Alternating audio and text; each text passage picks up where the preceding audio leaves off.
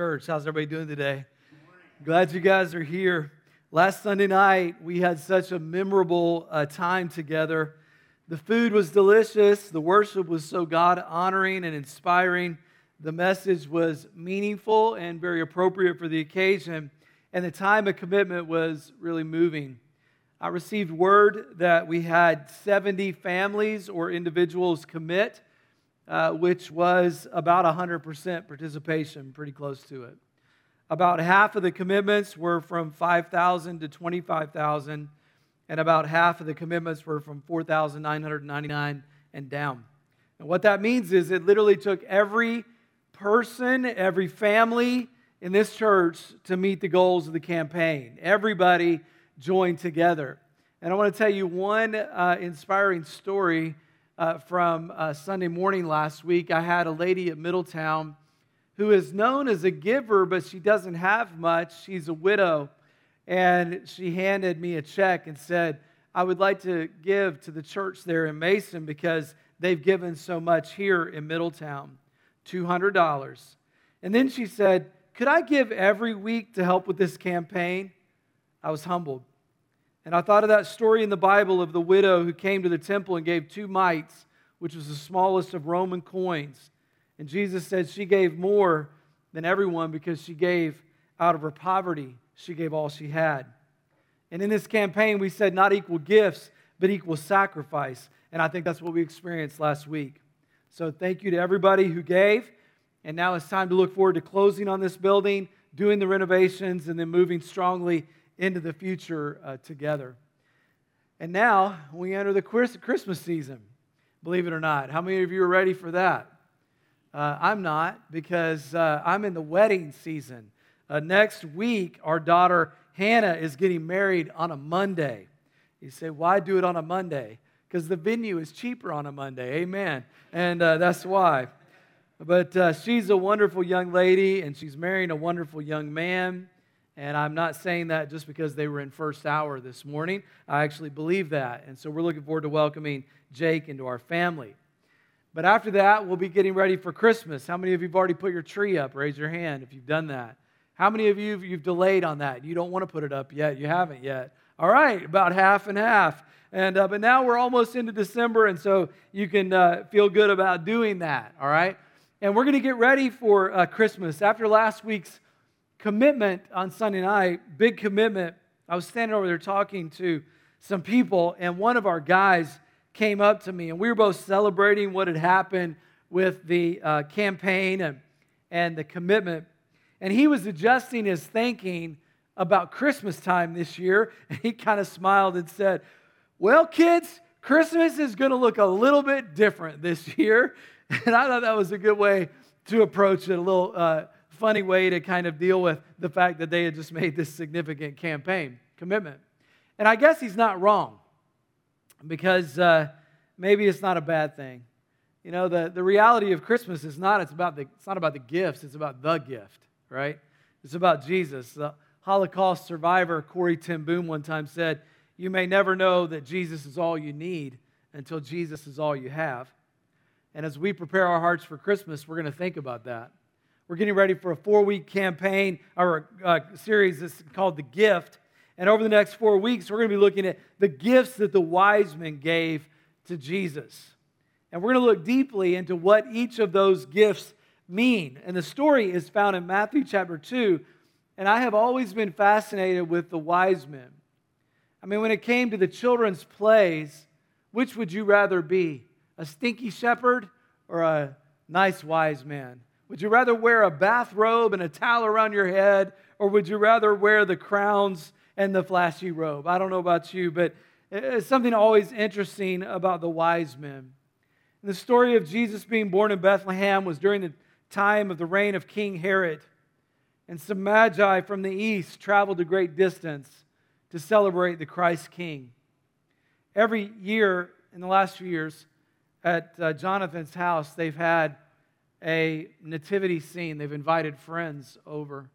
And he'll hand out the characters of the nativity, and he'll give them to different people. And he always gives the magi to a couple of our friends who are from Iran, from Persia.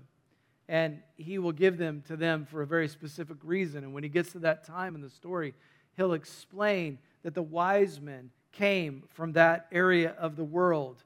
And, and he emphasizes the power of that moment, as it wasn't just the Israelites who realized that there was a Christ King, but there were others who realized that as well.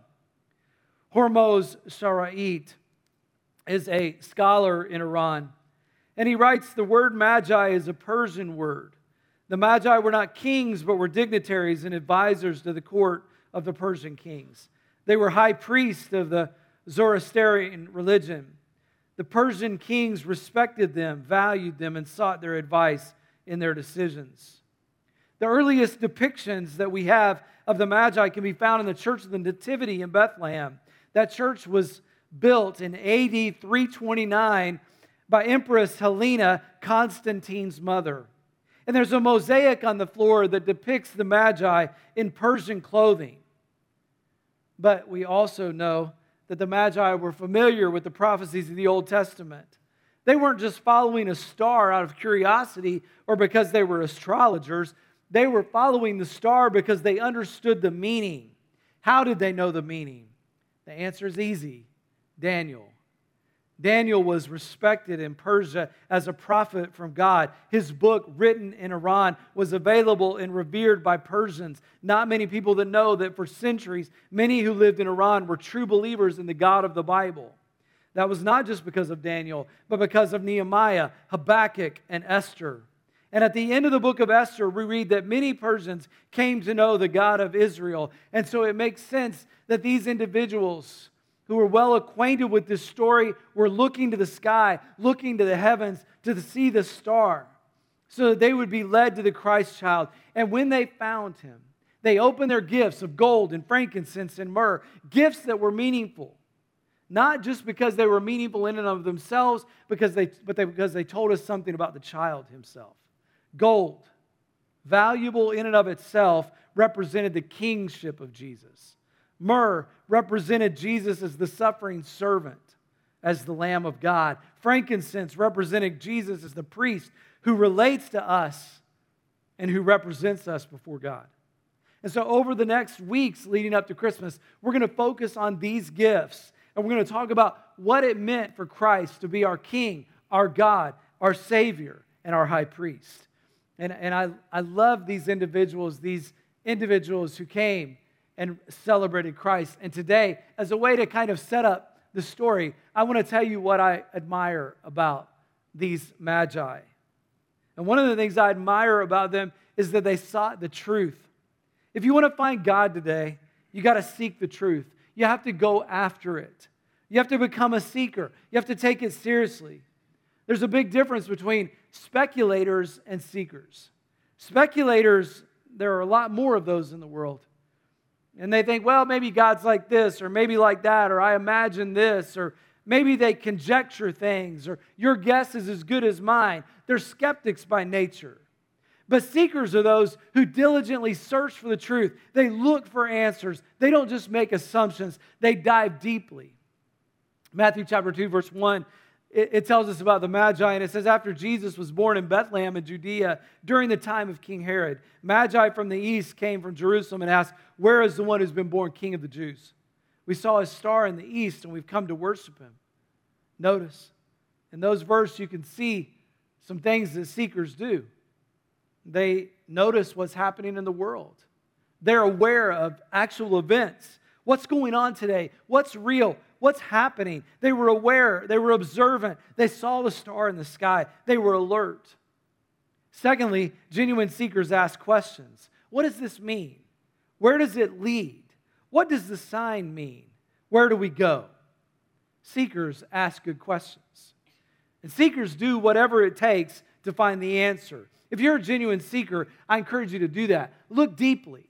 Today, I see a lot of people who fall into the idea that maybe truth is found in some soundbite or some post on social media. Rather than diving deeply into the truth of something, they just see what's on the surface, and they immediately buy into that. We have to be people who are smarter than that. We have to be willing to search the truth, look for the truth, ask the right questions, find where the truth is. And that's what these magi did. One of the things I think is so ironic about this story is here these magi came from a distance that perhaps took them as much as six months to travel. And yet they went all of that way to find the truth. And yet here we have some of the some of what would have been the greatest scholars of Jesus' day, sort of the epicenter of religious understanding of his day in Jerusalem, only six miles from Bethlehem. And they completely and totally missed the truth of the coming of Christ. The Magi didn't miss it, but those who were close did. This season, let's not miss the truth of the reality of Christ. If you want to know the truth, you can't be too busy to search for the answers. To me, that's a real tragedy. The most tragic thing in life is to go through all of life never figuring out, why am I here? What is my purpose? Where am I going? We have to seek the truth. I told you before that one of the most uh, revealing moments in my life was when I was in college and really asking big questions of faith. And um, it was a bit of a moment of maybe testing God. And I yelled out to God on the steps of a chapel there on campus, God, if you're real, why don't you come sit next to me right now? I sort of challenged God. Well, I think he was busy like running the universe or something, but I he didn't show up next to me on the step. But I went back to my dorm room and I just laid in my bed for a little while and I just thought. And I looked at my hand and my skin on my hand and the nails. I thought about my eye, the human eye. And I thought, there's no way this could just happen. It didn't make any sense to my mind that somehow we would just be amoeba that would grow and somehow over millions and billions of years we would be the humans that we are. To me, it didn't make any sense logically. There had to be something that designed all of this. And that led me into a deeper search for the truth. I found a book called Evidence That Demands a Verdict by Josh McDowell and More Than a Carpenter. And I began to study and really research, why do I believe what I believe? I became a seeker in that moment, looking for deeper answers. And I just want to encourage you to be that kind of person. Even if you're a believer in Christ, be a person that never is satisfied. Keep diving deeper into the truth. It, the, the Bible, the Word of God, is so deep that even the greatest scholar will spend their whole life studying its message, and there will still be truth to be found. So friends, when you feel unfulfilled, when you feel questions like, do I matter? And maybe you have a little bit of an unsatisfied feeling in your heart. Realize that God created that in you so that you could continue to find fulfillment in Him. And here's the good news. Not just are you seeking God, but God is seeking you. Jeremiah twenty-nine thirteen says, you will seek me and find me when you seek me with all of your heart. And that is a great promise. That is good news. He wants you to meet him. He wants you to know him. He wants you to find him. And he is on the search for you as well. And I admire that about these magi. The second thing I admire is they were willing to express and experience true joy. Matthew chapter two, verse nine says, when they had heard the king, they went on their way, and they and the star that they had seen in the east went ahead of them until it stopped over the place where the child was. And when they saw the star, they were overjoyed. I love that. Imagine these guys.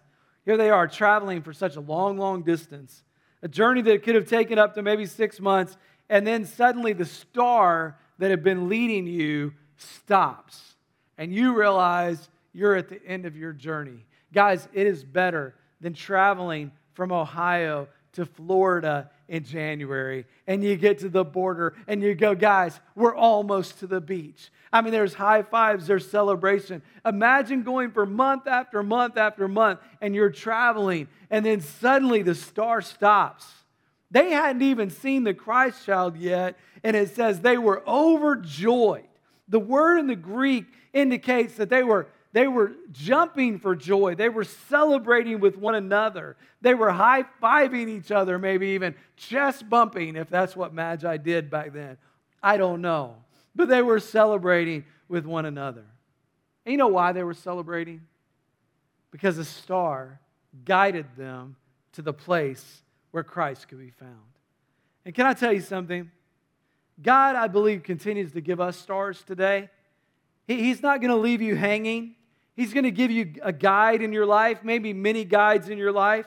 If you're seeking the truth honestly and sincerely, God wants the relationship with you so much, He's going to give you clues, a trail marking, a travel guide, so that you can find Him. He always does that.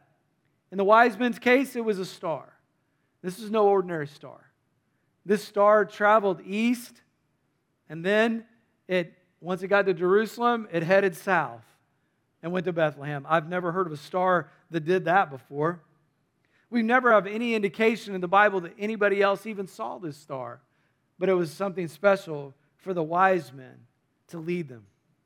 And chances are, you have some stars in your life, you just may have never recognized it. God put them there. Maybe it was a book that you read, or a person that you know, or an experience that you had. It may be some event. It may be church. I bet that God has put something in your life to lead you and guide you, a neighbor, a friend, or somebody at work, or even a child who's been that star in your life to guide you to the truth. And when you do, and you have that star, you can react a lot of different ways. One way is you can react like Herod did. When he heard the truth, he reacted in fear, and he became vengeful. Maybe you could react in fear. Maybe there's another reaction like the religious leaders. They reacted with apathy and indifference.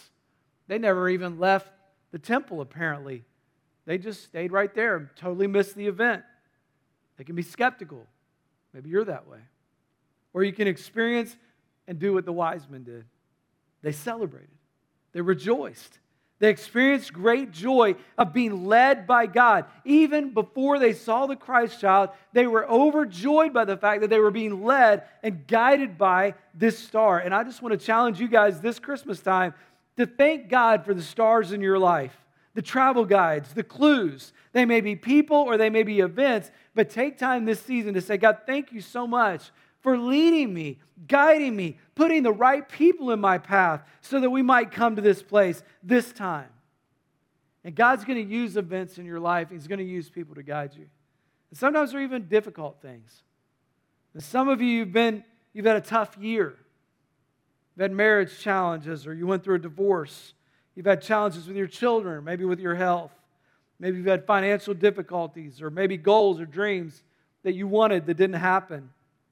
Or maybe you've been stressed by something.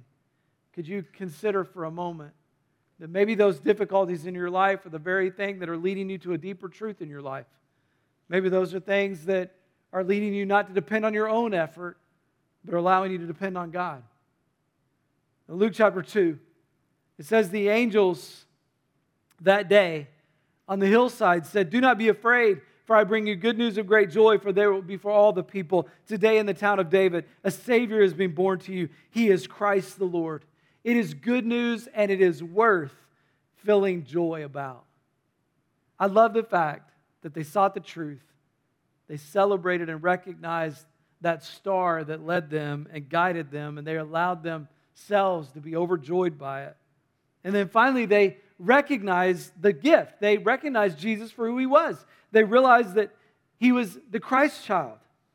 How do we know that they recognized Him? Because the Bible tells us that they fell down and they worshiped Him. Matthew chapter two, verse eleven says, "When the Magi, the wise men, went into the house, they saw the child with His mother Mary, and they bowed down and they worshiped Him. They opened their treasure chests, and they offered Him gifts of gold, frankincense, and myrrh."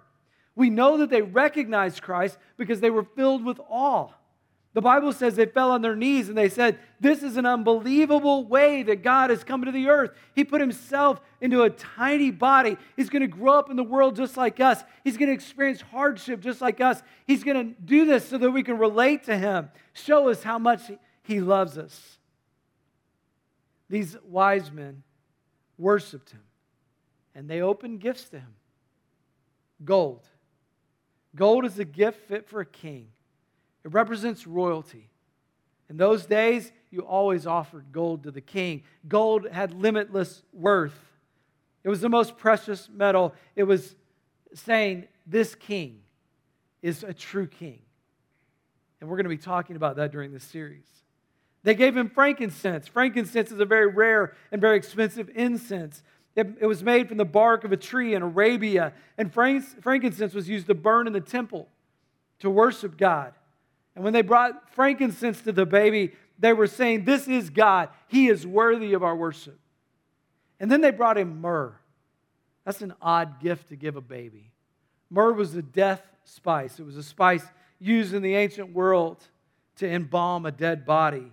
Why in the world would you give a child myrrh? The Magi realized that this baby came for one singular purpose, to save the world, to die. And so during this series, we're going to be talking about how, what this frankincense and this myrrh and this gold represent for us today.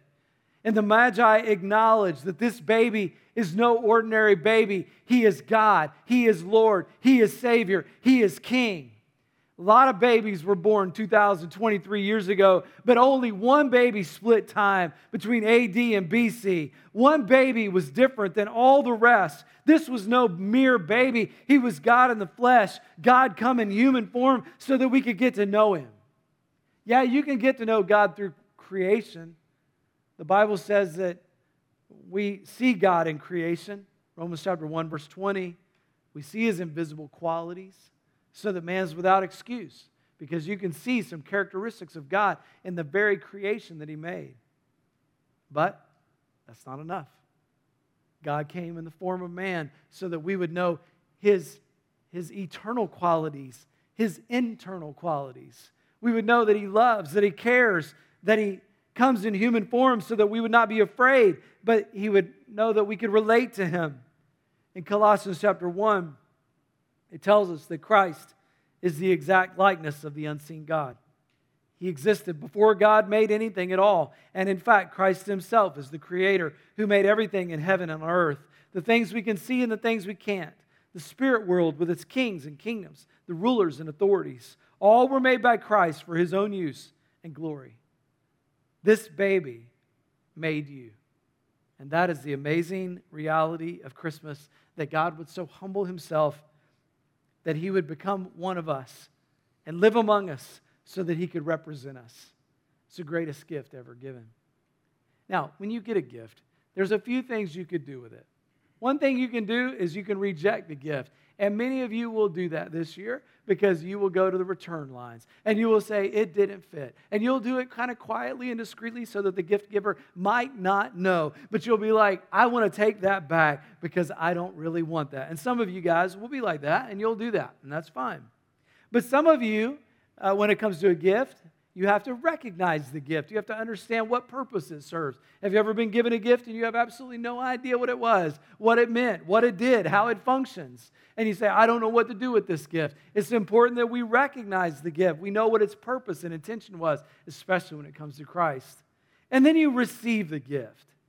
You receive it, and you receive it graciously. You say, thank you. Oh, my goodness. I can't believe you did that. Here's a little Hannah story in honor of her upcoming wedding.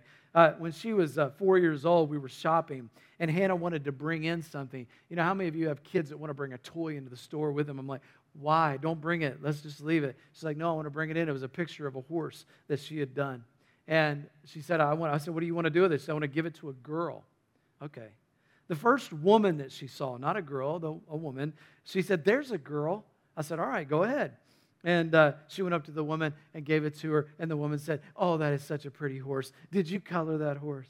And I said, she wants to give it to you. She said, oh, thank you. That is such a beautiful picture. Thank you so much for that. And, and we saw the woman later. She was carrying around that horse. She responded just the way she should have. She received it with joy. What would have happened to a little girl's heart, though, if that woman had taken that picture and then just tossed it on the ground before she walked into the store, or put it in the trash can, or said, how silly, I don't want that? Well, that's what a lot of people do with Christ, the greatest gift ever. They reject it. I don't want it. Thanks for nothing. Uh, I, I don't appreciate it. I don't understand it. I don't want it. They don't respond with gratitude. They respond oftentimes with skepticism or a rejection of the truth. This last uh, week, we went to my mom's house. We usually go to my uncle's house for Thanksgiving, but they're scaling back a bit. That was fun for us because as kids, we used to go hunting as uh, on Thanksgiving. That was kind of our tradition. We rarely got anything, but it was kind of fun to dress up.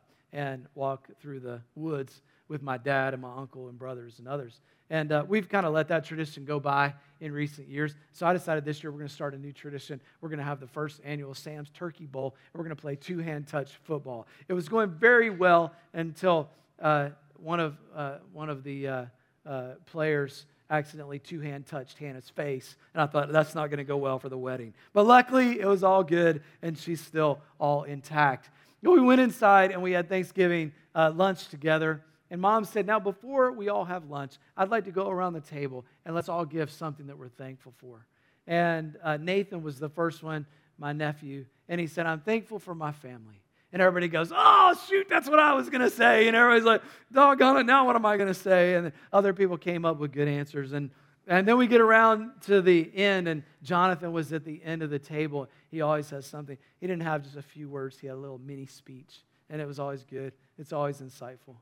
And he said, and I won't do it justice, but it was basically this. If you want to be happy in life, you got to be grateful. You got to be grateful. The most unhappy people in life are the most ungrateful people in life. Uh, those who are ungrateful are entitled. They believe that the world owes them something. They believe that they've uh, that they should just be given something, that they haven't earned it, but they deserve it. And so they can be bitter and ungrateful. Those are the most unhappy people in the world. The most happy people in the world are those that are grateful, those that say, thank you for what I've received. I don't deserve it. I worked, but I don't deserve it, but I'm grateful for it. And that is the secret to happiness, is to be grateful. And I would say to all of you this season, as we enter this season of Christmas, that we should all be grateful for the gift. Don't, don't, don't look at it and say, don't miss it, you know? Don't look at it and say, oh, I, I deserve that, or somehow I've, I've earned that, or no. None of us deserve the gift of Christ. None of us have earned the gift of salvation.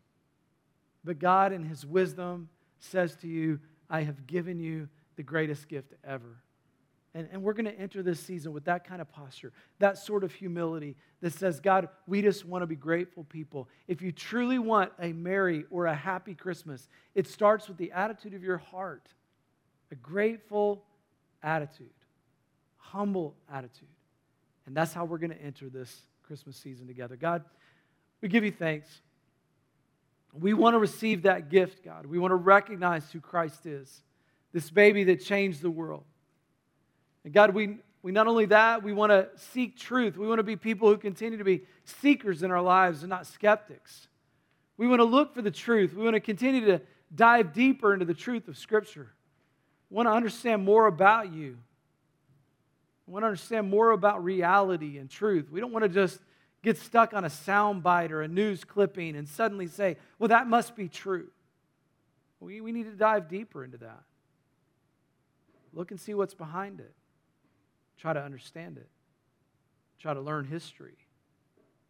And God, not only that, we want to acknowledge and recognize who you are. And we want to notice what you've done for us, and we want to do it with such joy, such thankfulness. We want to have the right posture as we enter this season, God. Posture of just appreciation for who you are, for what you've done. That grateful heart. And God, that's the secret to, to having a merry Christmas. And so we pray for that today for all of us. And pray, God, as we learn this season about the gifts that the wise men gave, that we understand that it teaches us more about the greatest gift, the King, our God, our Lord, our Savior, Christ. And today we worship you, and we pray it in Jesus' name. Amen.